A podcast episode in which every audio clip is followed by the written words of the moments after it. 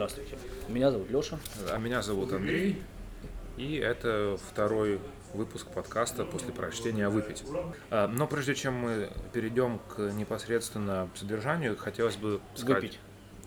Во-первых, да. выпить, да, Леша, зрит в корень. А во-вторых, хотелось бы сказать большое спасибо всем тем, кто послушал наш первый подкаст. Их оказалось, Леша, ты не поверишь, больше десяти человек. Мы будем сегодня рассказывать о Мэйв Бреннан и ее творчестве, ее жизни в славном городе Нью-Йорке. Но мы начнем с семьи. Это очень по-ирландски. Начинать с семьи. И более того, мы уже делаем вот, второй подкаст, и мы понимаем, что в принципе у нас такой вырабатывается некий нарратив семейный, да, который в принципе про любого ирландского писателя можно рассказывать. Да. Начиная с бабушки. Да. Вот жила-была бабушка. Да, жила-была бабушка Брэндона Бина, у которой внучок вырос таким вот алкоголиком в Северном Дублине. И жила-была бабушка Мэйв Бреннан, да. В Эксфорде, правда, не в Дублине. Звали ее Бриджит. В Эксфорд — это город на юге страны, в графстве Корк, второй по величине город. И бабушка там арендовала такой старый дом, большой угловой дом на пересечении двух улиц в центре города. Там было два входа, вот такой колоритный дом, видимо, был, не знаю, как он выглядел, но он потом появлялся очень часто в рассказах Бреннан. И там вырос в этом доме папа Мэйв. Мама выросла моей в другом каком-то месте, я не смогу это даже, наверное, произнести, но где-то подальше. Где-то в другом, да, другом, хорошо. Да. Но хорошо. Папа интересный у нее был, во-первых, тоже писатель. Да, вот. Но он был такой писатель самобытный, скажем так, он запомнился, мне кажется, все-таки своими другими действиями, кто больше вошел в историю. Потому что он, как Брэндон Бин и как, наверное, все остальные персонажи этого подкаста отсюда и дальше до бесконечности, да. Они будут члены Ирландской республиканской армии. Да. А, вот, а папа Мэйв, он был участником, одним из видных участников пасхального восстания шестнадцатого года, когда вся эта кутерьма по большому счету завертелась, да, ну завертелась она раньше, но таком в активную фазу перешла. Да, да, да, именно, именно. Был, э, как бы это сказать, главным по пропаганде. Агитатор. Политрук. Главный агитатор.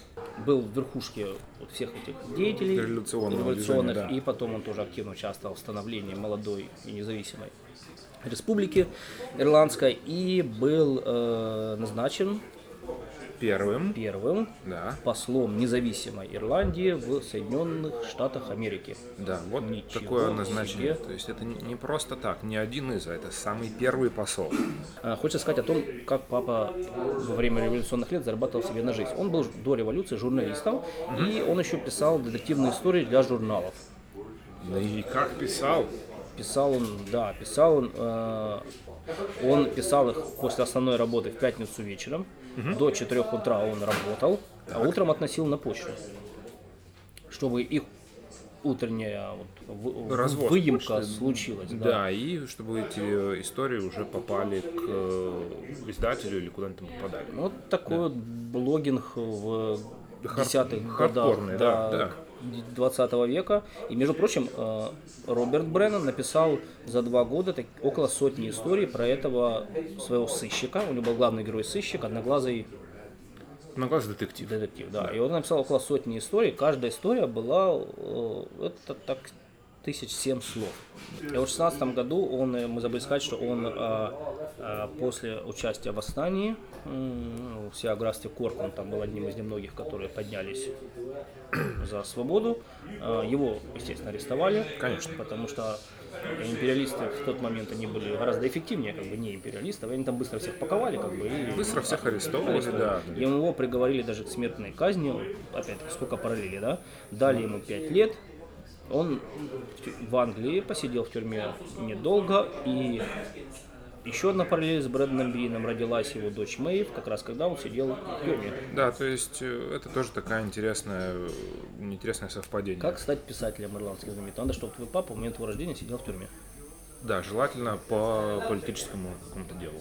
Не да. Просто там за кражу, а за борьбу за независимость. Тогда сразу тебе передается какой-то писательский ген, скорее Я всего. Надеюсь, это не значит, что если папа не сидел в тюрьме, то как бы уже поздно. Ну, ну, ш- шансы, шансы. шансы ну, мы, будем, мы будем еще делать, надеюсь, выпуски, да, и мы, может быть, найдем кого-то, кто... Дел... Чей кого... папа не сидел в тюрьме. Так, а, мы уже сказали, что они перебрались в тридцать четвёртом году в Вашингтон. Папа был послом, семья жила с ним, дочки и жена, соответственно, мама моих. Ничего интересного там не происходило. И в сорок первом или сорок втором году Мэйв покидает родной дом. Она перебирается в Нью-Йорк и да. устраивается работать в библиотеку в New York Public Library.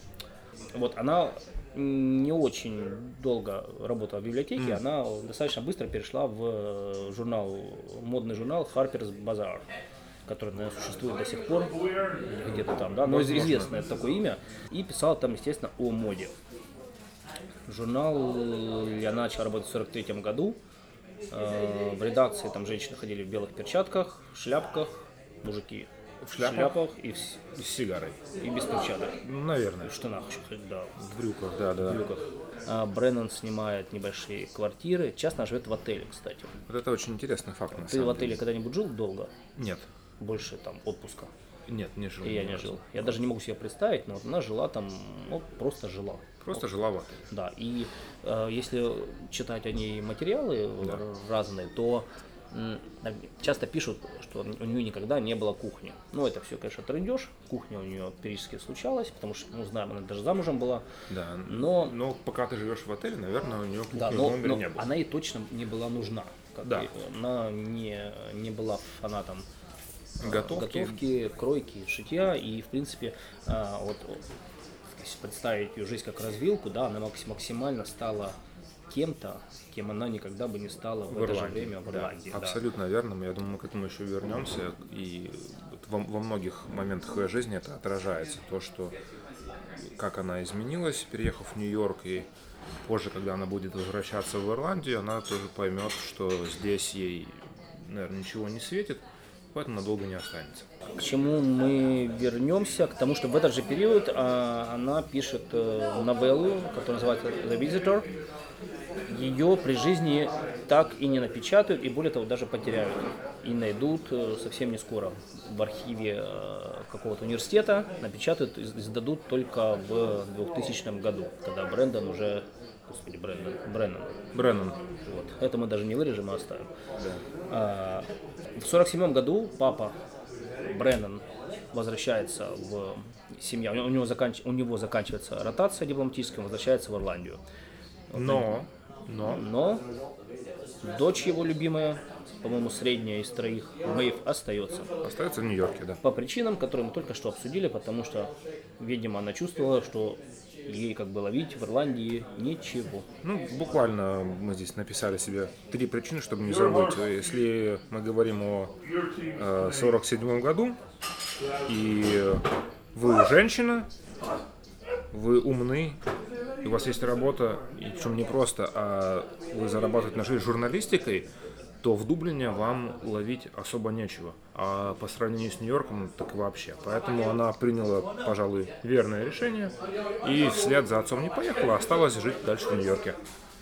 Да, и можно добавить четвертую причину, Давай. очень важную. Это женщине в Ирландии тех лет, в принципе, пойти в паб, ну, не получится, потому что она так зайдет. И это будет как будто в паб зашел, я не знаю, там в Винниту на Среднем Западе, в полной боевой раскраске он зашел... Вместе с лошадью просто. Вместе с лошадью, да, причем лошадь, он, я не знаю, там зашла с ним на задних лапах, да, там, да, он, да. У нее лошади не лапы, у нее ноги, но не лапы. Вот, а, а в Нью-Йорке все было отлично. В, в этом плане все было намного проще, да. Они журналисты и литераторы, с которыми она тесно общалась уже в сороковых, они э, любили выпить и начинали часто это делать, ну, не с утра, наверное, но пораньше. И вот тут мы переходим к нашей... К важному к, моменту, да. Как бы второму киту нашего подкаста «Алкоголь». Да. Что, собственно, мы будем сегодня обсуждать, Андрей? Сегодня мы будем обсуждать важную вещь. И, э, алкоголь, да? Да. Ага. Но для начала, наверное, мы обсудим не просто алкоголь, а то место, где его э, можно употребить. Более того, хотелось бы рассказать о таких... важных отличиях между Ирландией и Америкой, как места, где этот алкоголь употребляется. То есть, когда мы думаем о питейном заведении в Ирландии, что первое приходит на ум? Конечно же, эм, ирландский паб. когда мы думаем о питейном заведении в США, и, и опять-таки ирландский паб. Э, их очень много, но если... Вот по моему личному опыту, когда я там был первый раз, это было второе место, где я оказался. Это несложно, потому что их действительно много, но если ты подумаешь чуть-чуть шире, все-таки будет, все-таки будет бар. Паб и бар. В чем разница, что это вообще такое? Хотелось бы, наверное, начать все-таки с пабов, поскольку, поскольку я так написал сценарий, пускай так и будет. Что мы имеем с пабами, Алексей? Паб – это, как, наверное, большинство людей, слушателей наших знают, это сокращение от public house. Если mm-hmm. очень криво и очень дословно переводить это на русский язык, это получается что? Получается публичный дом. Естественно, с э, публичным домом... В... Только мы выровнялись как-то Только, со, да. со сложными углами нашего да. подкаста, ты решил по, обратно... По, и... Нет, по, я просто говорю, что переводить, переводить дословно никогда ничего не, не нужно. нужно. Давайте ценить труд переводчиков и, и никогда дословно ничего не переводить. А, в, в английском языке это словосочетание никаких негативных коннотаций и по отношению к какой-то там проституции и распутству, конечно, не несет. Это просто место, где собирается публика. Mm-hmm. Вот. Но что интересно, это то, откуда они вообще... У нас даже публика несет негативную коннотацию. Да. Публика – это сборище каких-то ушлепков, которые глазеют на, на драку возле магазина... Пятерочка. Пятер... Да, хотел сказать АТБ, потом понял, что ты за них не знаешь, что а, такое да. АТБ. Ну, неважно. В общем, там, где собираются, собираются люди. Но интересный момент в том, что откуда они вообще появились. Люди. И вот, э, люди, это в другом подкасте а. тебе расскажут. Пабы. Паба. Конкретно пабы. Эм, и здесь начинается самое, самое, пожалуй, интересное. Это образования очень старые. И история пабов вообще, Леша, уходит... корни империализма, я, своими, сейчас, я подозреваю. Я своими чувствую. корнями, вот как ты думаешь? Империализм. Вы, ты почти а, прав, да. но на самом деле она уходит в, в землю корнями. Как, как обычно и бывает с корнями, они уходят в землю. Захваченную империалистом. Да, О. если быть, если быть yes. более точным, история паба уходит в обочину, в обочину, в обочину дороги. Почему? Потому что в стародавние времена. Заинтригован я, да. Ты заинтригован, да? да? Ты, ты не читал, то есть что это, это прекрасно. Все знают, что э, римские легионеры, римские вот эти войска, которые захватывали земли, отжимали их у других племен, они были не только отличными э, воинами, но еще и славились тем, что прокладывали дороги, некоторые из которых до сих пор, в принципе, э, как-то видны там на карте и, и сохранились в какой-то такое своей степени. Оптоволокно такое. Да. А, после, после того, как римляне э, убрались во свояси, что осталось? Примерно каждые двадцать-двадцать пять километров э, вдоль этих дорог они строили э, небольшое сооружение, в котором э, путник либо какой-то конный странник мог э, отдохнуть. Конный протестант. Конный протестант, да, мог отдохнуть, покушать, выпить и иногда даже покормить э, своего скакуна. Эти mm-hmm. места назывались э, на, на латыни таб, таберное. Я, я не уверен, как это правильно произносить, но это таберное, и это то слово, которая перекочевала потом в русский язык как таверна, которую мы все знаем. То есть вдоль дорог.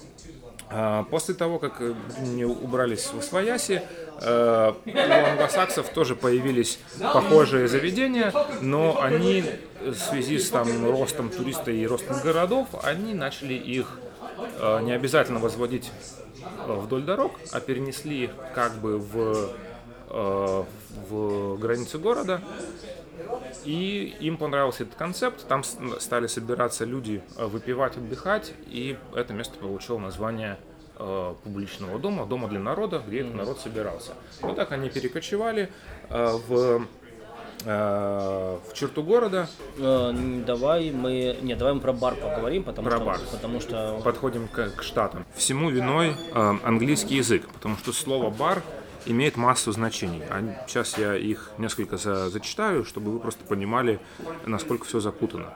То есть бар – это полоса, стержень, брусок, плитка, музыкальный таг, пластина, барьер, адвокатура, засов, решетка, чушка, отмель, болванка, бур, мелководье, штык, нанос песка и так далее. То есть бар может означать что угодно, но версия основная, пожалуй, то, что бар — это производное от слова «барьер», и каждый, кто когда-либо был в баре, знает, что есть барная стойка, которая является барьером между человеком, который хочет выпить, и человеком, который может ему, да, человеком, который может ему в этом помочь.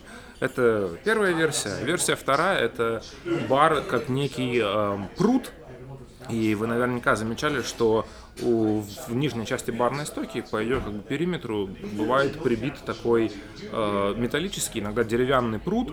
Э, Собственно, по его, по, по нему бар называется. Никто не знает, зачем он нужен. Внизу возле, да, возле пола, но там да, вот здесь тоже в а, нашем зачем? заведении тоже а, есть. Зачем? Никто толком не знает. Некоторые говорят, что на него можно удобно поставить ноги, когда сидишь. Другие говорят, что это, этот пруд не дает стульям царапать стойку, но на самом деле никто толком Именно не знает. Именно поэтому всегда стулья туда, туда засовывают. А, замечал? Да, это, замечал, да. Чтобы не царапали, наверное, да? Вот, а, вот это не знаю. Ну, в общем, мы не знаем, которая версия здесь правильная, выбирайте, какая вам больше нравится, но вот вам паб и вот вам бар. А когда появились вторые?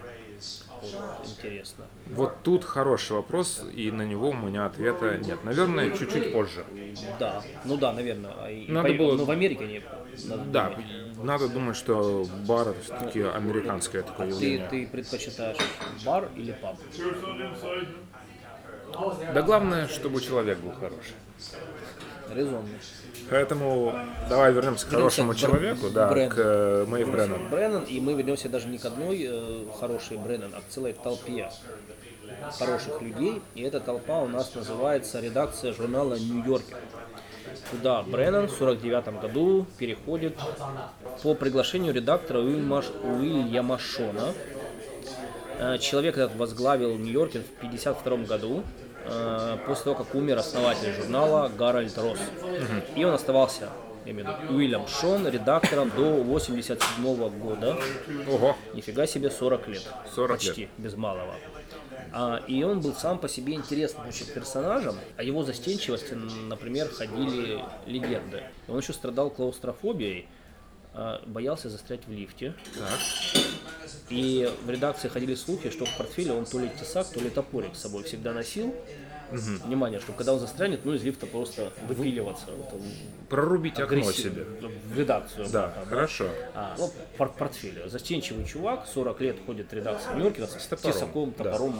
Да. Отлично. В портфеле, да. Персонаж. А, да, и почему я сказал, что в штаб попасть к нему было, в принципе, очень классно. Ну, кроме там тесак, ладно, если оставим их в покое. А, многие сотрудники Нью-Йоркера, не многие, некоторые из них, да, mm. они ходили в редакцию, получали зарплату, но при этом, например, даже иногда не писали ничего, ничего годами. Не делали, да. Они, они, они не, не были как бы обязаны это делать, да, журнал им платил просто за то, что вот они приходят. Что они в штате есть, да. Да, и там был один э, товарищ, э, знаменитый в Америке писатель Джозеф Митчелл, он много писал в пятидесятых, шестидесятых. Для, для журнала.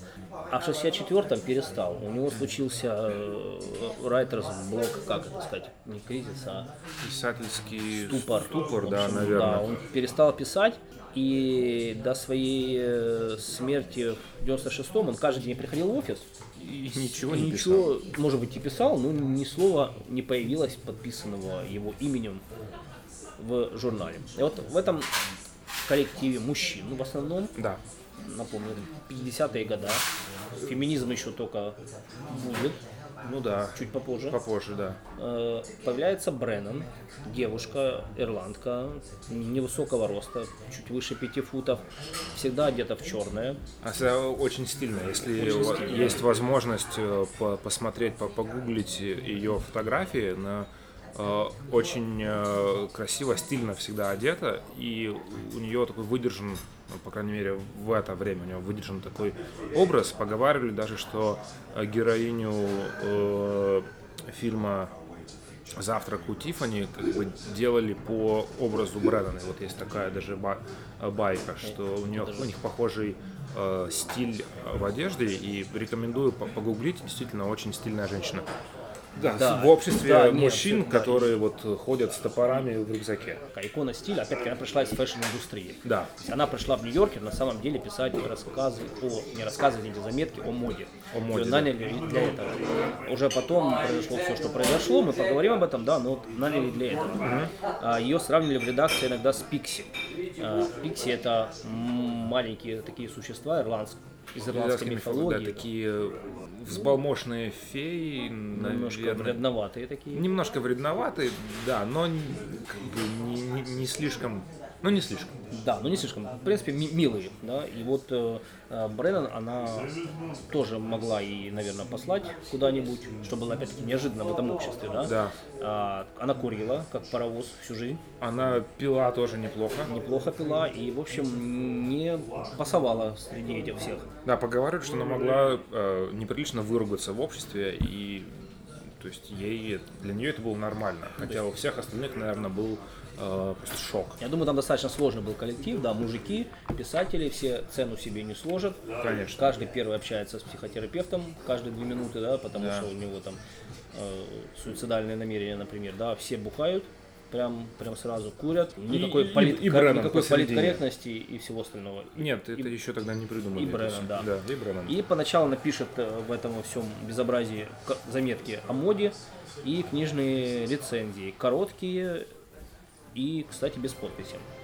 В Нью-Йорке ряд рубрик были без подписи, это как бы так. Был некой фишкой журнала. Фишка да? журнала, да, да. И вот короткие книжные рецензии в пятидесятые годы, почти все предположительно написаны именно Бреннан mm. для журнала, но, но не подписаны. Не подписаны. Да, да. Многие топ-писатели тех лет ирландские, они сотрудничали с Нью-Йоркером, uh-huh. например, Фрэнк О'Коннор, классический пример, да. Нью-Йоркер был для многих из них способом единственным заработать деньги на, на жизнь. А, потому что в Ирландии они не публиковались, mm-hmm. в Ирландии в те годы там свирепствует цензура, особо ничего не напечатаешь, заработать деньги невозможно, как бы, и вот, и, но есть и плюсы и минусы вот этого сотрудничества Нью-Йоркер, ирландские писатели, потому что, с одной стороны, это, кажется, очень классно, да, как бы, несколько провинциальная литература сотрудничает с целым да, Нью-Йоркером, да, но, да. с другой стороны, есть мнение, что это произошло потому, что ирландская литература как раз и не претендовала на какой-то новаторский подход. Ну, а, есть, я понял. Как, я настоящих понял, да. буйных мало, как в какой-то да. песне было, да. И вот ирландские писатели, они по разряду буйных не проходили. Потому mm. что, например, Нью-Йоркер, он отказывал в сотрудничестве, там, не знаю, Джеку Керуаку, Филиппу Роту, Вильяму Стерону. То есть mm. таким не авангардным, может быть, писателям, но тем, которые такие поднимали всякие немножко неистовые. неистовые темы, там, да. секса, насилия, там, какого-то, угу. там, не знаю, там, ужасов каких-то там, ну, таких вот резкие темы поднимали, да, как бы, а ирландцы, они вот, они были, производили классный продукт, но Нью-Йорку хотелось, чтобы этот продукт был такой вот сглаженный, да, да, да. обходительный, мягкий, и это было, в принципе, есть упреки Нью-Йоркеру тех лет, что это было в угоду аудитории. Какая-то да? конъюнктурщина.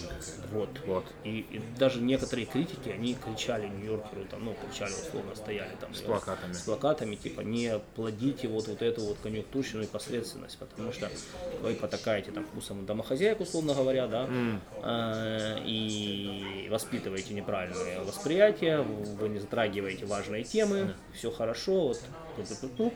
Ирландский рассказ, там у вас в каждом номере практически есть, да, э, который классный, атмосферный, интеллектуальный, ироничный, очень такой трогательный, но при этом он как бы... Вот, но важных тем при этом не затрагивает. Да, то есть да. там никто, mm-hmm. например, не, э, не совершил массового убийства или там не наелся наркотиков. Да. Или там, ну, таких не каких-то штук не замутил, да. И Нью-Йоркер платил большие деньги ирландским писателям. И многим из них даже платил э, так называемый бонус за право первого прочтения, да, то есть что этот будущий рассказ будет опубликован именно в Нью-Йоркере, mm. а не в, не в журнале э... Sandy Mount Times. Да. Хорошо. И, кстати, Нью-Йоркер активно сотрудничает с ирландцами до сих пор.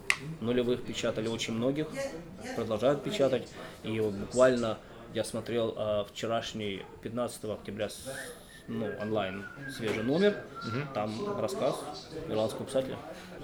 И вся эта шобла писателей ходит в бары. Да. Например, бар Костелло знаменитый. Я знаю, что он закрылся, и что туда действительно ходило э, множество людей из Нью-Йоркера и из других, э, из других журналов и изданий. У них даже был э, некий паб-кролл, когда они выходили после напряженного рабочего дня, когда мы, как, как мы помним, некоторые из, из этих людей могли вообще ничего не писать э, в редакции. И э, я сейчас не помню, который бар находился где, но они ходили в один бар, чтобы начать. Э, и этот бар, бар был поближе, к, э, если я не ошибаюсь, к... к Нью-Йорк Таймс э, офису. То есть они там как-то тусили. После работы. Да, да, после а. работы тусили с коллегами, а потом возвращались в свой бар. По-моему, это был бар Костелло, где они продолжали вечер, узнавали какие-то новости от, от коллег по, по цеху, потом возвращались к себе и э, продолжали квасить.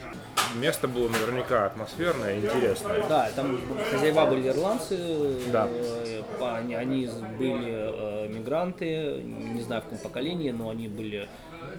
Первая точка была открыта во времена еще сухого закона, спикизи, да. А потом они уже открыли, ну, как бы настоящий паб, и многих, ну, то есть кто-то приходил в этот паб, бар, простите, да. а, периодически, может, они его и пабом называли, там, ирландцев там много было, да, приходил иногда туда, а кто-то там жил практически, ну, то есть, а, там еще история была потрясающая, когда так, а, так. этот чувак Костелло, Тим, Тим. или Джо, Тим, он а, как... любой профессионал свое дело, ему как бы, ну, не важно было мнение окружающего, да, и иногда ему даже не важно, не важно было бизнес-составляющая mm. его бизнеса. Он мог поставить на столы таблички «Зарезервировано», да. если ему казалось, что в баре слишком много незнакомых лиц. Вот так вот. А однажды он не пустил в бар Мэрилин Монро. Ну, потому что. Что у него лицо было незнакомое. Ну. Я не знаю, это, ну, это вроде бы правда. Она снималась, снимали съемки фильма по соседству. Да, она да. зашла, села, заказала себе водку с апельсиновым соком. Официант вернулся и сказал, апельсинового сока нет. Она заказала водку с... С каким другим соком? Официант пришел, сказал, сока нет. Она заказала водку с томатным соком, он пришел, сказал, что сока нет, потому что этот Тим Костелло стоял, сука, ржал, там, как бы, да, поди, скажи, Монро, что сока нет. И, в принципе, она после третьей попытки, она ушла. А так? Да. Ну, это в резюме можно записать, в принципе... Легко. Легко, да. Отказал Мэрилин Монро. Да. В бар еще, кстати, приходил э, ирландский писатель, я забыл, как его зовут, э, который Джойса изгонял из Ирландии, вот из... башни Мартелла, и который прототип одного из героев Улисса, который, собственно, появляется в самой первой сцене, это Бык Малиган, который там выходит на... Да, ну, мужик, который потом там выстрелил с пистолета, там, в общем, Джойс собрал манатки и уехал и в Цюрих или в Женеву, куда да. он там ехал. Вот, то есть там публика отлично собиралась, и давайте поговорим о том, собственно, что же они пили, эти... прекрасные алкоголики. Пили они множество различных вещей, я уверен, но... Эм... Что, что нам нравится из того, что они пили? Они... Подозреваю, что нам из того, что они пили, нравится практически ничего, но... Или практически все. Или практически все, да. Но мы, когда мы выбирали эм, напиток, о котором рассказать в нашем подкасте, мы были верны себе, потому что нужно было выбрать не только э, какой-то напиток, который бы пили герои подкаста, но еще, поскольку это все пронизано историями штатов, мы хотели, чтобы это был какой-то американский напиток. Поэтому вот. Мы сразу отбросили Гиннес. Сразу отбросили Смитикс. Смитикс тоже отбросили. И Джеймсон. Да. Все, все их, всех их отбросили. Проклеили, да. И я даже, даже не говорю об конкретных брендах, я говорю о типах напитка. И вообще, когда приходит э, первая мысль об типичном американском напитке, я всегда думаю про бурбон. Но мы не нашли свидетельств того, что Бреннан пила бурбон. А нашли свидетельство, что она пила? Мартини. Поэтому какая он, молодец. Да, мартини это был вообще прекрасный, э, прекрасный алкогольный напиток, который э, вышел, был изобретен в Штатах, вышел из Штатов и покорил мир. Классический коктейль сейчас. Угу. И они его пили много и, и часто. Точно известно, что мартини выходец из э, джентльменских клубов американских, то есть кто-то его смешал в одном из вот этих вот э, клубов, где собирались только мужчины. Они там... Опять? Да, да. Опять? Очень, очень... Нехорошо, Андрей. Э, ну, я-то здесь ни при чем. Как это, история. При чем? Это история. Это история. история. Из истории ну, мартини не выкинешь. Ты, ты знаешь. Вот, в каком-то из... Не всю историю можно одинаково уверенно произносить. А потом тоже расскажу, будет, будет интересно. Мне о том, еще покажется, что ты ее одобряешь. О том, как э, мартини потом стал э, на волне как вот суфражизма. Он... Это, это, это как? Подожди. Потом будет, а, будет. Он... Все, молчу, слушай да, внимательно, он, слушай, он стал таким да. как бы у, уравновешивателем, как полов практически. Великим Рас... уравнителем. Да, как, это, как, как Кольт. Так, да. Да, да, мартини Кольт. Да. Много будет интересного про мартини, но... Эм... скажем, при, привяжем как бы обратно его к героине нашего эпоса сегодняшнего. Как будто она отвязывалась. Да. Некоторые люди, которые любители творчества Мэйв Бреннан, организовывали какое-то время в Нью-Йорке пешие туры по тем местам, где она часто ходила, где она бывала. Да. Вот. Я думал, ее никто не знает, кроме... В Ирландии, а, в, да, в Штатах согласен, ее да, действительно да. знают. Вот. И э, одна, из, э, одна из участниц такого пешего тура написала, что мы, э, мы начали, экскурсия началась с офиса Нью-Йоркера, а закончилась с мартини в руке. То есть это был неотъемлемый напиток, который э, вся креативная братья и сестринство креативное тогда...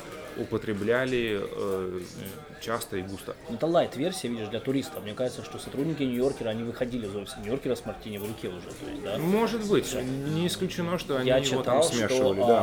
а, даже там Нью-Йоркер, ладно, это, допустим, там сборная там, лучших, да, но да. даже в Harper's Bazaar и вообще во всей этой тусовке журналистской, да, а, там три мартини до ланча. Это было окей. За, за ланч, за ланч тоже фри мартини. Да, это фри мартини ланч. Это как... О, это, это интересно. Да, ланч на, на обед на три мартини. Это как, э, э, как символ, собственно, какого-то успеха по жизни. Потому что его могли позволить себе люди определенных профессий, какие-то адвокаты, консультанты и так далее. И как это делалось, они приходили на продленный свой обеденный перерыв и наквашивались. Потому что, напомню, в очень общих чертах мартини это примерно... Да, это очень смешно, во-первых. Во-вторых, это примерно две трети джина, треть вермута и оливочка. То есть, если мы выпиваем такие... Подожди, да? не наоборот. Нет. Две трети джина. Да, это, это, а, сухой, это сухой мартини, да. Есть, ну, вариации, там пропорции расходятся, но э, примерно так, да, это сухой мартини. А как, как после этого возвращаться к, к станку? Вот, к станку возвращаются плебеи. Нормальные люди возвращаются и работают дальше. Вот, кстати... И не пишут ни слова с шестьдесят четвёртого по девяносто шестой да. год. На самом деле есть еще масса вещей, которые я хочу рассказать про мартини, даже вот такую там за, за травочку. Э, был такой человек... Может быть, он до сих пор жив, по имени Лоуэлл Эдмундс. И этот человек знаменит тем, что он написал книгу о мартини. Он называет мартини «Серебряной пулей» и рассказывает влияние мартини на американскую цивилизацию. Книга выпущена в тысяча девятьсот восемьдесят первом году, если не ошибаюсь, пару раз переиздавалась. Там он формулирует несколько постулатов, очень интересных о мартини, о которых расскажу позже, чтобы не перегружать нас алкогольной темой. А сейчас э, предлагаю вернуться, собственно, к э, Мэйв Бреннан и ее литературным изысканиям. Ну, поехали. Возвращаемся к творчеству. И творчество Бреннан можно разделить на э, сферы деятельности. Она журналист, и она пишет колонки для Нью-Йоркера, угу. э, и она пишет рассказы, так. которые публикуют в Нью-Йоркере. Угу. Кроме того, еще одну написал одну новеллу, но, как мы уже упомянули, ее не нашли, нашли после смерти только. То есть написала она не так уж много. Угу. Романов она не писала, пьес она не писала, стихов, как Брэндон Бин, она не писала.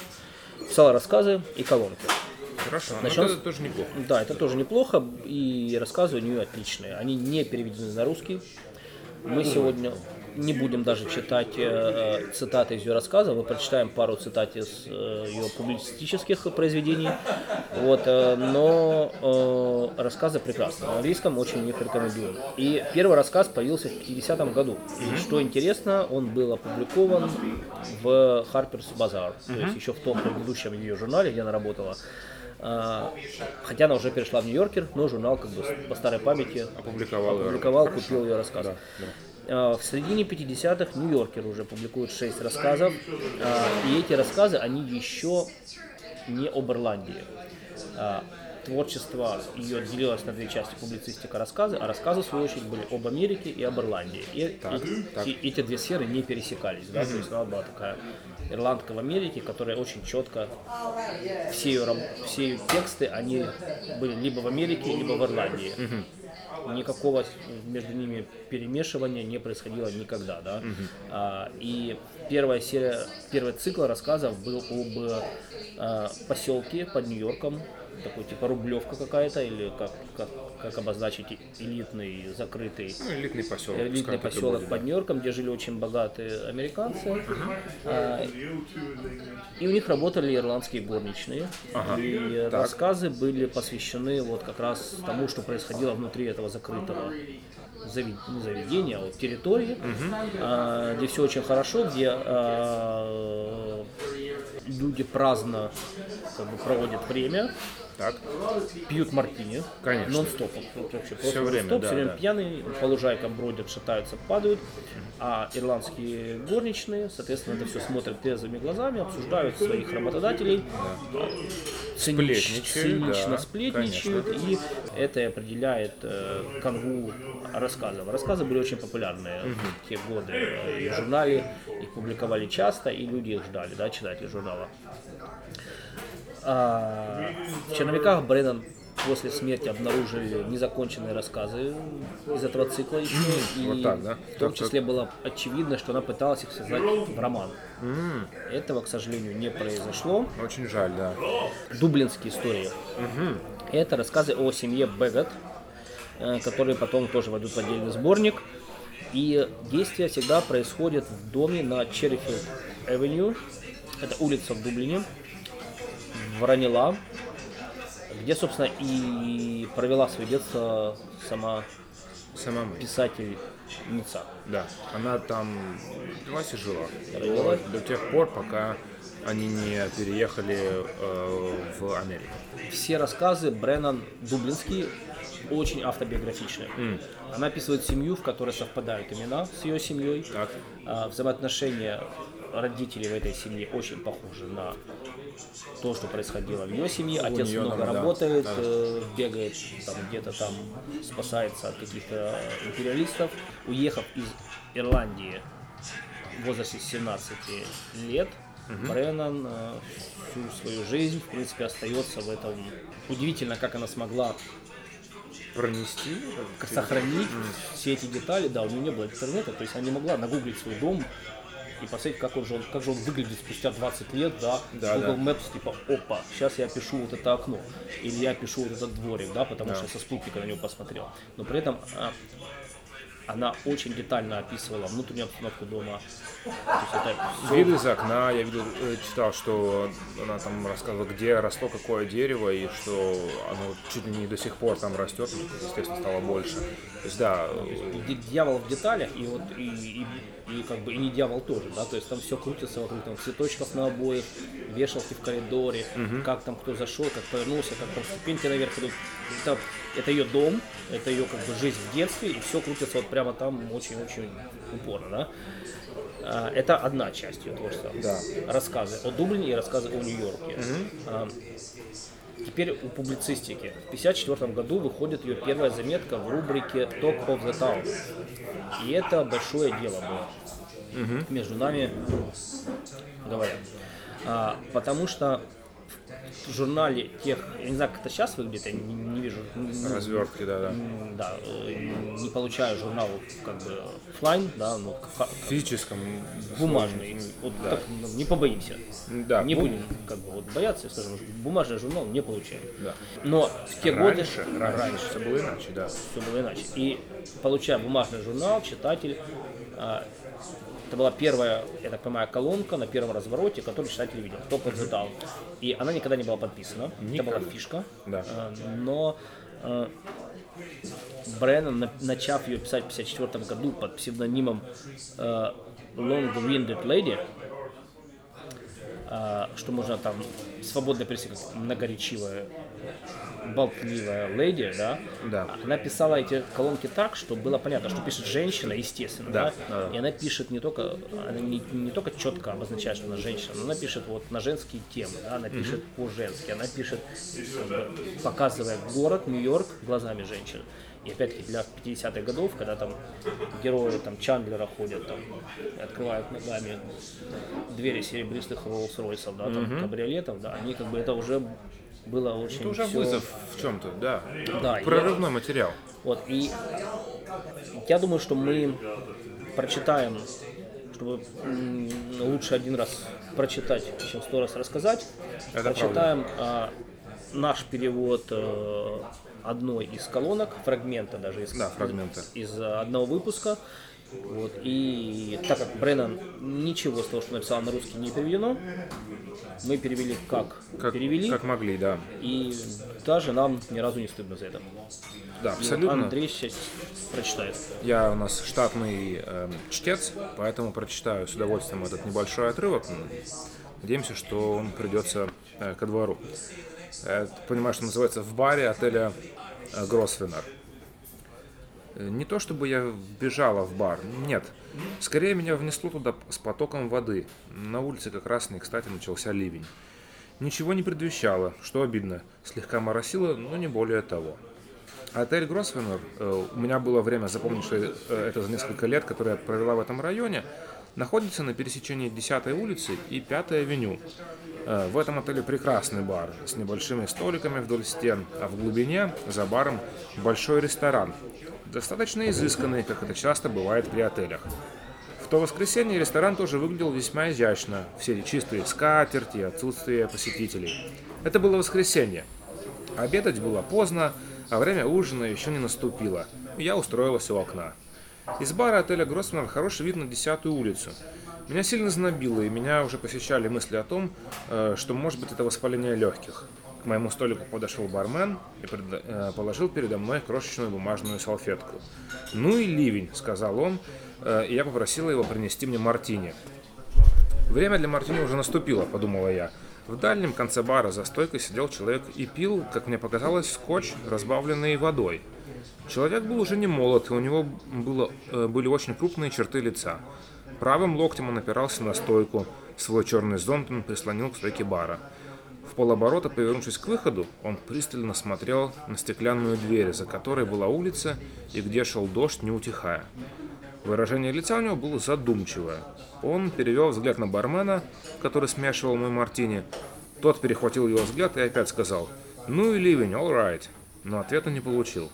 Затем бармен принес мне мартини, вернулся за стойку, оперся на нее двумя руками и тоже уставился на входную дверь, перед которой, спасаясь от дождя, сбились в кучу три дамочки в легких платьях.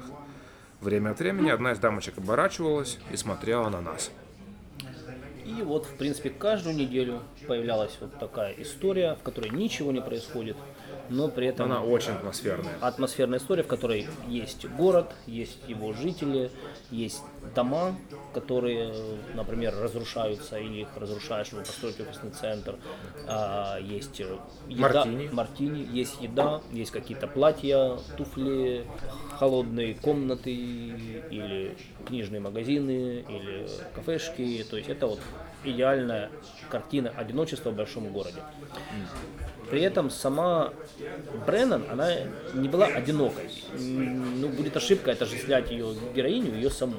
Хотя это очень хочется сделать, да? Очень, но это неправильно. Да, потому что эти э, колонки, они потом были изданы отдельной книгой в шестьдесят девятом, кажется, году. Это это классная литература, а, и очень хочется подумать, что вот так все и было, да, ну, mm. так не было, да, потому что Бреннан э, общалась с журналистами, с писателями, она вышла в какой-то момент замуж за коллегу алкаша из э, Нью-Йоркера. По-моему. Не, Вильям это был литературный редактор, редактор который, в принципе, не, не, он не женил, а, он сыграл большую роль в ее судьбе, да, он, он был литературным редактором Нью-Йоркера там много-много лет, он был самым очень известным писателем, культовым там, в, в, в Америке, да, но вышла она за чувака по фамилии МакКелвей. А, да, ты прав, извините. Да, и он, они переехали в Бруклин, по-моему, жили тоже то в отелях, то в квартирах, то еще где-то, влезали в долги, бухали, веселились, при этом писали все время, да, то есть, ну, богемная жизнь богемных людей, да, и чувак, ее муж, он страдает депрессией, э, веселится там как может, э, постоянно какие-то проблемы, психиатры, mm-hmm. деньги, долги, вот это вот все, и они в браке на самом деле недолго. Да, ребята, сегодня в пабе у нас, в баре, точнее, это, э, скачки. Да, скачки, поэтому нам иногда бывает тяжело перекрикивать эмоционального комментатора. Мы и... обещали не материться, но за это делают за нас. Да, да, да. Мы можем материться. Но их мы запикивать не будем, просто чтобы вы знали, мы верны себе, и мы записываем наши э, выпуски в питейных заведениях, и время от времени э, как бы публика э, издает... различные звуки, которые мы, мы, там, мы не в силах модери- модерировать. Мы же не можем, как, э, как римляне, всех вырезать. Это само собой, но как, даже как Тим Костелло мы не можем поставить таблички. Что за знакомые лица, не заходите. Потому что это не наш бар. Мы, то, нам т- мы, мы первые, кто сюда не зайдет. Да, мы первые, кто останется что-то... за пределами. Да. Мы говорим сейчас о конце пятидесятых годов, после бурного. Это был очень продуктивный период для Бреннан, но в конце пятидесятых была некая затишье. затишье. Колонки на пару лет перестали выходить, рассказы тоже не появлялись. В пятьдесят седьмом Бреннан надолго уезжает в Ирландию. Чуть-чуть пожить, посмотреть, как же там можно ходить, курить. Какой мартини в Ирландии. Какой мартини, да. да, нынче пошел. И э, себя показать, людей посмотреть. Да. да. Думаю, что шок еще тот, но, в общем, ездить надо. Кроме того, в пятьдесят восьмом году происходит печальное событие, умирает ее мать. И, в общем, какое-то время Бреннан курсирует между Нью-Йорком и Ирландией. Угу. Вот. И э, в пятьдесят девятом году, э, после трехлетнего затишья, когда рассказы, собственно, не появлялись, рассказы из этого нью-йоркского да. цикла, которых мы упомянули, один из читателей даже написал письмо в редакцию да. Нью-Йоркера, где спросил, а, собственно, будут ли еще рассказы? Да куда пропали? Куда да, пропали? Почему, почему нет рассказов? И тогда в Нью-Йоркере в редакции э, Бреннан, ее подельник э, Уильям Максвелл, да, литературный Максвелл. редактор, редактор журнала, да. почесали себе репу, друг другу выпили, наверное. И Скорее на... всего, и написали ответ. Написали ответ. И Андрей сейчас прочитает ответ. Да, ответ прекрасный. Ответ просто э, обалденный. Опять же, это наш э, авторский перевод. И м, просто, чтобы задать правильную сцену, еще раз напомним, что писатель написал в редакцию письма, спрашивает, вот у вас были, у вас были рассказы? Э, Чита- и, читатель. Э, да, читатель, извините, написал.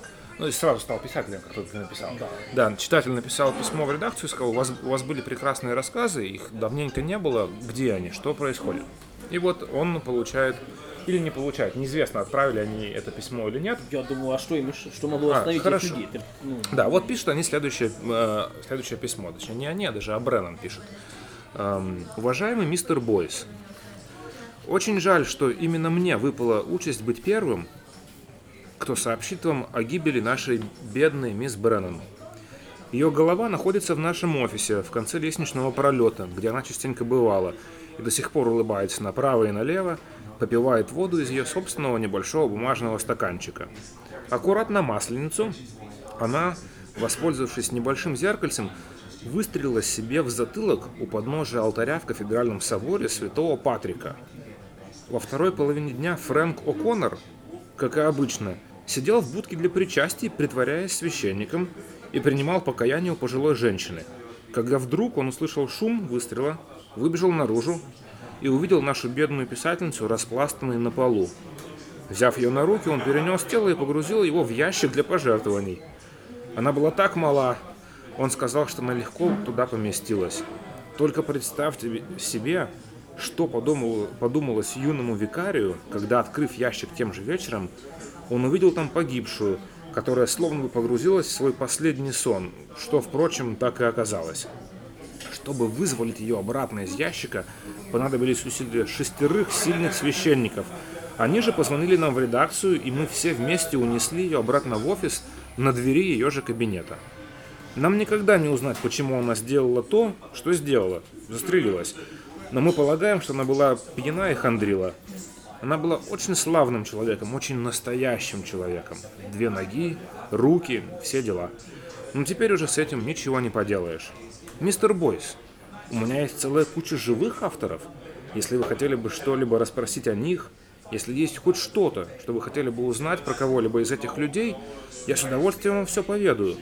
У большинства из них уже есть студийные портреты, готовые быть обрамленными. Некоторые в полный рост, некоторые даже en famille, как мы любим говорить в нашем порядочно поддатом и даже дерзком нью-йоркерском издательском стиле. И спасибо вам за ваш интерес к судьбе злосчастной мисс Бреннан. Я рад узнать, что хоть кто-то помнит о ней. Что касается ее самой, боюсь, что она плюнула бы вам в глаза. Она была так неблагодарна. Можно даже сказать, что из ее жизни ничего не вышло. С уважением, Уильям, в скобках Билл, Максвелл. Мне кажется, это прекрасная смесь какого-то стёба, литературы и, и самоиронии, и да. самоиронии, которая неплохо иллюстрирует Бреннан тех лет. И, в принципе, всю вот эту вот всю банду. Году, да. Году, да. И в те годы вот брак ее с э, одним из представителей Кодла, все за Маккалвеем запутывается, все, все дела там запутаются все сильнее, долги растут. Кстати, долги их иногда гасил журнал. Это широкий жест. Широкий жест, да, да, давай, давай выпьем за ну, широкие жесты. Да. Журнал-то это делал, но не успевал, видимо, за темпом. Видимо, а, в пятьдесят девятом году они, Бреннан и вот этот чувак, они разводятся. А, Бреннан возвращается на Манхэттен. А, детей у них нет, дом они не купили, в принципе. Каких э, обязательств да. не нажили. Попытка стать нормальной ирландской женщиной опять провалилась. Да. А, в шестидесятых начинается новый этап у Бреннан, и она проводит первую зиму не в Манхэттене, а на Лонг-Айленде, в Вестхэмптоне, где живет у друзей. Не помню фамилию, но она проводит там сначала зиму, ну подолгу там живет, mm-hmm. это возле моря, то есть там океан, чуть-чуть другой стиль жизни. И в шестьдесят втором году рассказы начинают появляться опять в Нью-Йоркере, колонки, о которых мы говорили, подписанные Long Winded Lady, они тоже появляются достаточно регулярно. Mm.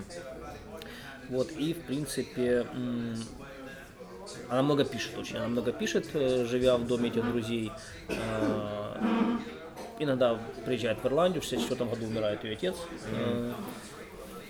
И Бреннан возвращается в Нью-Йорк, Манхэттен. В конце шестидесятых начинается очередной период беспокойства, очень часто меняет жилье, квартиры, гостиницы, иногда она может снять гостиницу или квартиру и не жить там. Да, и там не проживать. Да. И она может снять две, не понимая, где она хочет жить и что она хочет делать, да, то есть уже видны первые признаки вот как бы распада ее упадка, да, да, да, ее да. личности, у нее начинаются проблемы ну, психологического плана. Хотя ее проза, ее творчество в этот период, знаете, получает признание, и многие считают ее чуть ли не лучшим ирландским писателем из живущих в те годы. По, по, по крайней мере, в, в Штатах она получает признание, потому что в Ирландии еще до этого, да. по-моему, дело не доходит. Не дошло и не, и не дойдет. И не дойдет, да. да. Даже один из ее, кстати, коллег по цеху, э- один из журналистов Нью-Йоркера однажды написал о ней, что это, что Мэйв Бреннан – это величайшая ирландская писательница, о которой вы никогда не слышали. Это как бы... Да, да, так есть, так есть. И, и аудитории в Ирландии у нее по большому счету нет. То есть она пишет об Ирландии очень много, но, но м- пишет она не для ирландцев. Mm-hmm. Ирландцы ее не читают. А, хотя ее рассказ, один из ее рассказов, например, в шестьдесят восьмом году включают в антологию лучших американских рассказов, изданных ну, там, в последнее время. Mm-hmm. В шестьдесят девятом году отдельной книгой издают ее тексты из Нью-Йоркера, публицистику. Да. И критика хорошо встречает это издание. В этом же году выходит первый сборник рассказов. Рассказы отбирает сама Бреннан, и они все о Дублине. Угу. К семидесятым годам тексты начинают потихоньку исчезать. Направляется все реже, да, да, да. Из Нью-Йоркера. Mm-hmm. В семьдесят втором году напечатан рассказ The Springs of Affection. Это считается, этот рассказ считается самым длинным и самым лучшим рассказом Бреннан. Mm-hmm. Не знаю, кем считается, но вот такую, такую фразу я видел в ее биографии. И, скорее всего, это последняя ее работа, появившаяся в... Точнее, написанная последняя работа. Угу. В семьдесят третьем году выйдут еще два рассказа, но, вероятнее всего, они были раньше написаны, написаны ранее. Раньше, да, да. И вот в начале семидесятых, в семьдесят втором, семьдесят третьем году уже первые признаки того, что Бреннан реально начинает терять контроль над тем, что происходит с ней. Угу. Она может появиться в офис с неидеальной прической, чего да. раньше с ней не никогда, случалось. Никогда не случалось, да. И у нее начинается, развивается паранойя. Из ее диалогов с коллегами становится понятно, что ей кажется, будто ее хотят отравить. Угу. Начинается следующий этап, она перестает общаться с людьми, начинает менять стиль одежды, она надевает длинное пальто, так. Э, берет. То есть это уже не высокая прическа, да, кожи, да, да, это берет, это, ну, в этот период а, вот, я слушал интервью с ее биографом. Да, да, да, с биографом, да, да. И вот она там упомянула, что если вспомнить фильм «Один дома», неожиданно, «Один дома два», так. С Маколеем Калкиным в Нью-Йоркере, да. Там один из персонажей был дама, дама с голубями, да. Которая слегка такая, слегка не в себе, не в себе городская сумасшедшая, которая кормит голубей. Да. И вот это, наверное, Бреннан того периода становится. Mm. То есть это резкая, резкая, резкая, да, да. резкая как бы, переход из одной, из одного мира в другой. И у нее живут кошки, много кошек. Бывали случаи, когда она, получив зарплату в Нью-Йорке, шла с чеком в банк, отделение банка, получала деньги и стояла на улице, раздавала наличные. Раздавала деньги, да. Да, просто деньги. А, в этот период э, первый раз она попадает в психиатрическую лечебницу, коллеги обеспокоены тем, что с ней происходит, отправляют туда, ей становится лучше, потому что таблетки... Ну ее потому что за ней присматривают, да, да. И она решает вернуться в Ирландию.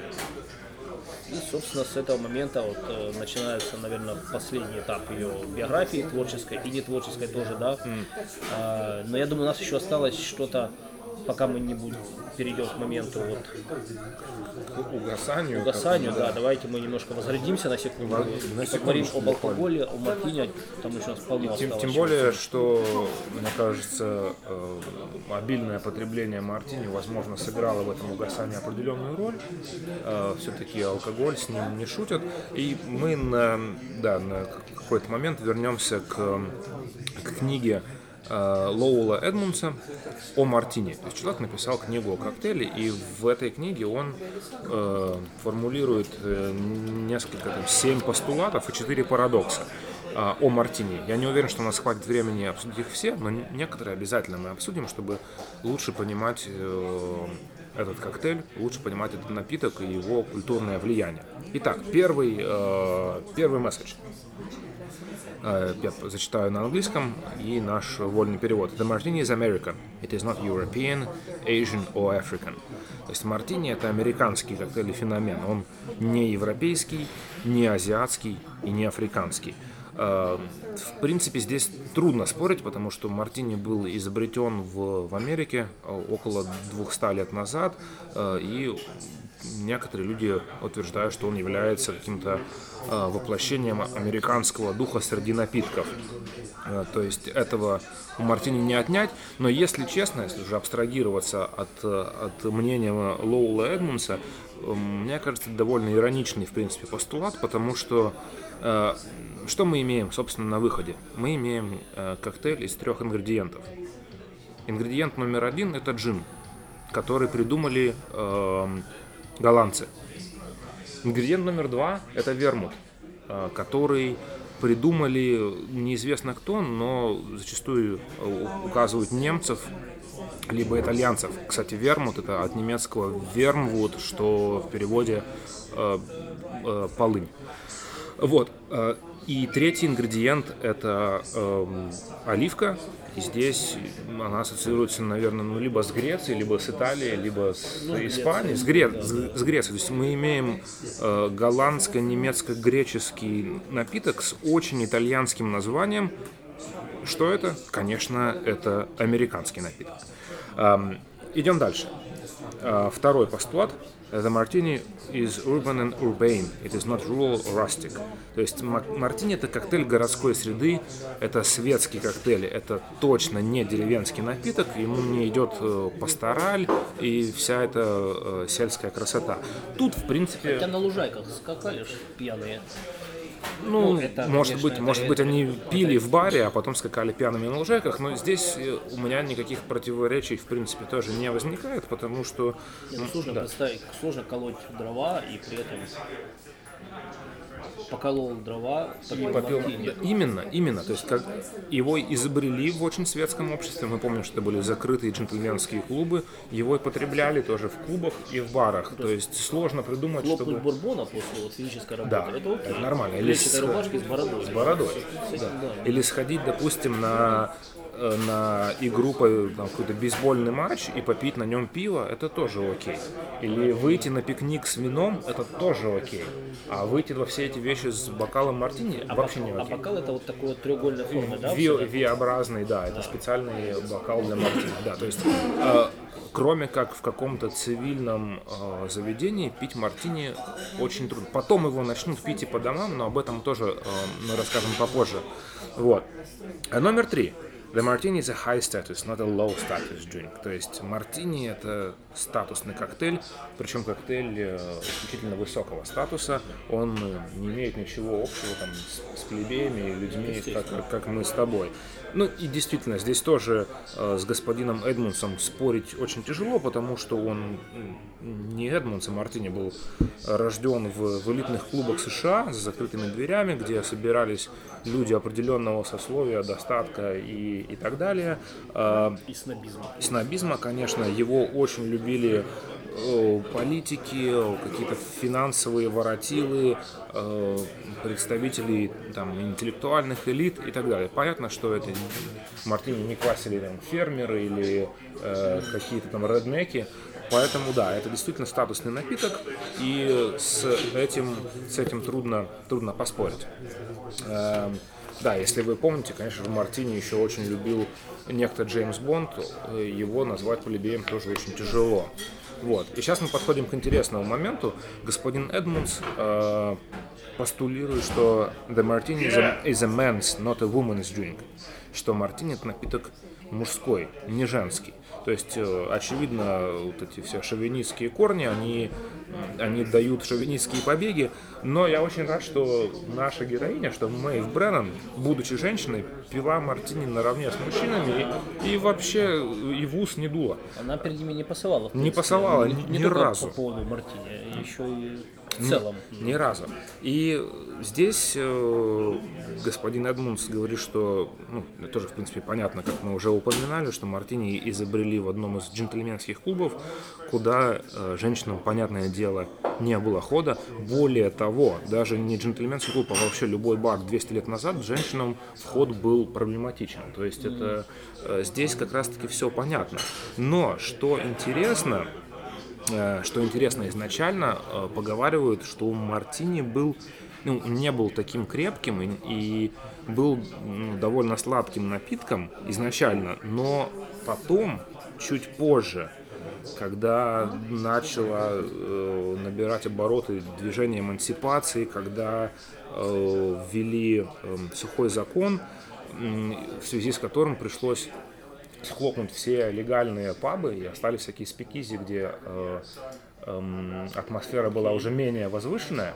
люди, которые, которые все еще хотели выпить, им пришлось перебраться в, ну, по домам, какие-то парты делать на, на квартирах у себя, в пентхаусах, где угодно, и там такой э, строгого такого разграничения на только мужской, только женский уже не наблюдалось, то есть это, это были, э, были тусовки, куда могли прийти все. Вот. И тогда уже мартини перешел э, в категорию напитка, который могли тоже пить все. И, но вот более того, есть интересное, интересное мнение о том, что тот коктейль, который мы пьем сейчас, он тоже зародился примерно в это время, э, чуть позже, после того, как он был изобретен, потому что шовинизм-то никуда не делся, и мужчины все равно пытались отстаивать мартини как мужской коктейль, и что они делали для того, чтобы сделать его менее привлекательным для женщин? Они делали его очень крепко. Джин заливали. Туда. Заливали тогда джин вместо всего остального, да, то есть... Изначально пропорция, возможно, была другая. Да, и он был напитком попроще. Есть, так, как я думал. Я бы подумал, что там было, например, три джина и две трети мартини. Возможно, то, что да. я бы как бы ну, осилил. Угу. Да, потом... Если бы я делал сам. А потом началась, началась тяга к, к сухости. И, естественно, в контексте мартини сухость э, тождественна крепости, потому что сахара там, ну, это не вино, то есть, да, и э, некоторые, некоторые мужчины, опять же, это одно из мнений, просто хотели отстоять свою коктейльную территорию и делали его просто адски крепким, чтобы женщины его не пили. Вот есть такое мнение, что довольно, мне кажется, интересно. Вот, но... Эм... предлагаю, наверное, на этом моменте вернуться опять к Бреннану, чтобы соблюсти баланс. Да, давайте вернемся, чтобы соблюсти хронометраж, который мы не соблюли. Который мы уже не соблюли, да. Мы возвращаемся в Бреннан, которая в семьдесят третьем году решает вернуться в Ирландию. И она это делает, не в Дублине, она живет в доме сестры. Какое-то время она живет еще в доме своих родственников, не помню, кем они приходятся, но семья Дойлов. И, кстати, их сын Родидо, это писатель. Так. А, то есть он ей, наверное, племянник какой-то там, может быть, двоюродный. Угу. А, и он сейчас жив, и это один из, наверное, самых известных современных. Вот этого поколения писателей. Он э, получил Букера в девяностых. Чем она там занималась? Она, в принципе, ра- продолжала работать на, на журнал. Mm-hmm. Из Нью-Йорка ей присылали книги, она писала рецензии, отправляла их обратно в Америку почтой. Вот так она так провела какое-то время, очень незаметно, тихонько. Она прожила в этом доме. А потом неожиданно сказала, я возвращаюсь, и даже ничего не сказала, взяла, собрала вещи и вернулась в Америку. Она вернулась в Нью-Йорк, ее здоровье ухудшается, она некоторое время жила в Иллинойсе у брата, но не периоды затишья, пока она принимала таблетки и прочую терапию проходила, они сменялись периодами другими. И сотрудники Нью-Йоркера встречали ее на улицах, но она, в принципе, на, на контакт уже не шла. И в последний раз она появилась в офисе журнала в восемьдесят первом году. Как описывают ну, люди, которые там были в тот момент, да, она просидела целый день в офисе, в темной длинной юбке она была одета, седая, неопрятная, она провела этот день молча. Ушла вечером и, в принципе, больше никогда не вернулась. И в восемьдесят первом году, кстати, был напечатан последний текст. Вот, кстати, интересно, когда он был написан, я, я не знаю этого, да, но напечатан был он в восемьдесят первом году, последний mm-hmm. текст, ее появившийся в, в журнале. А последние годы жизни она провела в доме престарелых и умерла в тысяча девятьсот девяносто третьем году. Mm, тысяча девятьсот девяносто третьем. тысяча девятьсот девяносто третьем, да, все правильно. Да. Напомним, что при жизни было издано два сборника рассказов или три угу. и сборник э, публицистики колонок из, колонок из да. Нью-Йоркера. Да. А, что произошло после смерти? Да? Произошло два важных, один важный, точнее, момент, что а, не, не, два все-таки, да, ее творчество каким неким образом переоткрыли в Америке, нашли эту новеллу, неизданную при жизни, да, и опубликовали ее, достаточно успешной она была. А в девяносто седьмом году выпустили сборник рассказов, включили тот дублинские истории, и предисловие написал к нему Максвелл, ее ну, редактор, тот самый редактор, тот самый, да. Да, который письмо написал прекрасное. А, по-моему, письмо написала она, она ну, подписалась его а, именем. Ну да, да, да, потому да. что она же мертвая была. Помню. Да, как, да. Да, и э, в Ирландии, которая ни сном, ни сном, ни духом, когда существование Бреннана не, знал, не да. знала до этого, да, ну, по большому счету, а, в двухтысячных годах, в две тысячи четвёртом Анджела Бурки написала ее биографию, угу. и с тех пор, можно сказать, возродился, ну, не возродился, появился интерес к ее творчеству, творчеству Бреннана. А, издательство, дублинское издательство «Независимое э, Sting энд Fly» э, издает подряд уже в шестнадцатом и семнадцатом годах, вот, там, буквально прямо сейчас, да, издает сборник рассказов, переиздает точнее, mm-hmm. и переиздает вот этот сборник колонок из «Нью-Йоркера». Mm-hmm. И о Бреннане начинают много говорить, Говори, обсуждают, да, да и, и, в принципе, переоткрывают для себя, наверное, одну из самых значительных писателей-лиц. Писателей-лиц, да. Я не люблю это слово, но, тем не менее, двадцатого века ирландских, всю жизнь проживших, что норма для ирландских писателей или писательниц, проживших за границей, да, но да. писавших как заколдованные про Ирландию, тем не менее, нон-стоп. Да. Ну, в малейших подробностях. Конечно, наш с тобой подкаст это ни, ни в коем случае не ровня всем этим и изданиям и, и международному признанию, но тем не менее, даже мы с тобой второй эпизод сделали о Мэйв. Это о чем-то говорит, о ее влиянии, о том, что это действительно важная фигура в ирландской литературе. И отдельно хочется сказать, повторить, что она не переведена на русский. Пока. Может Пока, быть, да. может, вот издатели поставят наш подкаст с тобой, Алексей, да. подумают, что пришло время. Среди наших слушателей, как известно, масса издателей. Масса издателей. Да, и они поймут, что пришло время переводить. Мы не будем называть имена. Да, не будем. Они поймут, о ком речь, переведут э, работы Мэйв, и э, люди смогут ознакомиться с ее творчеством на русском языке. Было бы замечательно, если бы ее перевела женщина. Это, да. это резонное замечание. Сейчас вот, я надеюсь, э, издатели, переводчики, переводчицы нас Речь. услышат да, и переведут. И мы чокнемся, и на этом закроем наш прекрасный наш хронометраж, второй эпизод. наш второй эпизод, и пойдем думать о том, как мы сделаем третий эпизод короче и лучше. И лучше. Всем Шокер. спасибо. Всем спасибо. Счастливо. Счастливо. А завершить этот выпуск мы решили композицией группы The Pogues под названием Fairy Tale of New York. Нам с Лешей показалось, что эта песня в чем-то похожа на жизнь самой Мэйв, потому что она очень бойкая, задорная, но в то же время насквозь пропитана грустью. В ней есть и Нью-Йорк, и тоска по Ирландии, которая охватывает героев в сочельник, и романтика, и ночные танцы под Фрэнка Синатру. А еще в ней есть пробуждение в отрезвителе, нецензурная ругань и нью-йоркские копы, которые хором поют ирландские народные песни. В общем, все как мы любим.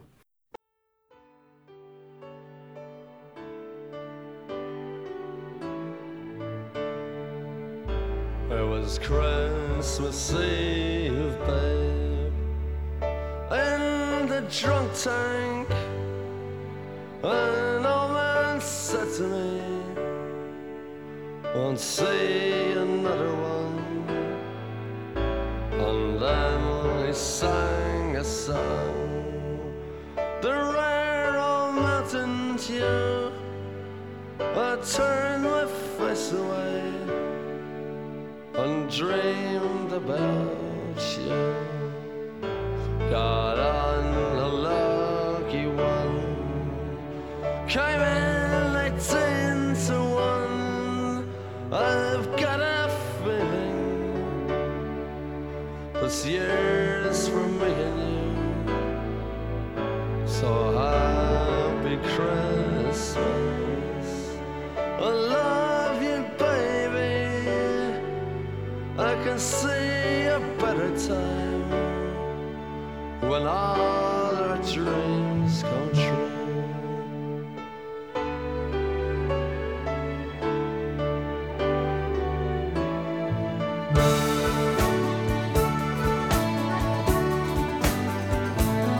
They got cars big as bars, they got rivers of gold, but the windows right through you, it's no place for the old. When you first took my hand on a cold Christmas see. You promised me Broadway was waiting for me. You were handsome. You were pretty queen of New York City. When, when the band finished playing, they held out for more. Sinatra was swinging, all the junk they were singing. We kissed on the corner, then danced through the night. The boys of the N Y P D choir were singing, go away, babe. And the bells were ringing out for Christmas Day.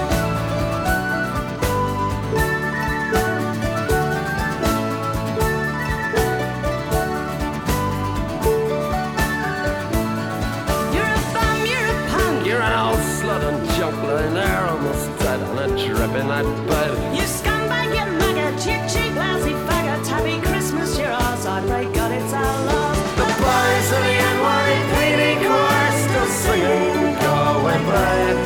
And the bells are ringing out for Christmas Day.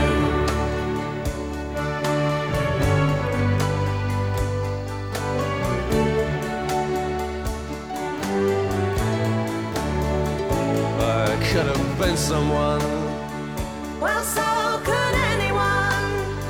You took my dreams from me when I first found you. I kept them with me, babe. I put them with my own. Can't make it all alone. I built my dreams around you. The boys of the N Y P D chorus still singing. And the bells are ringing out for Christmas Day.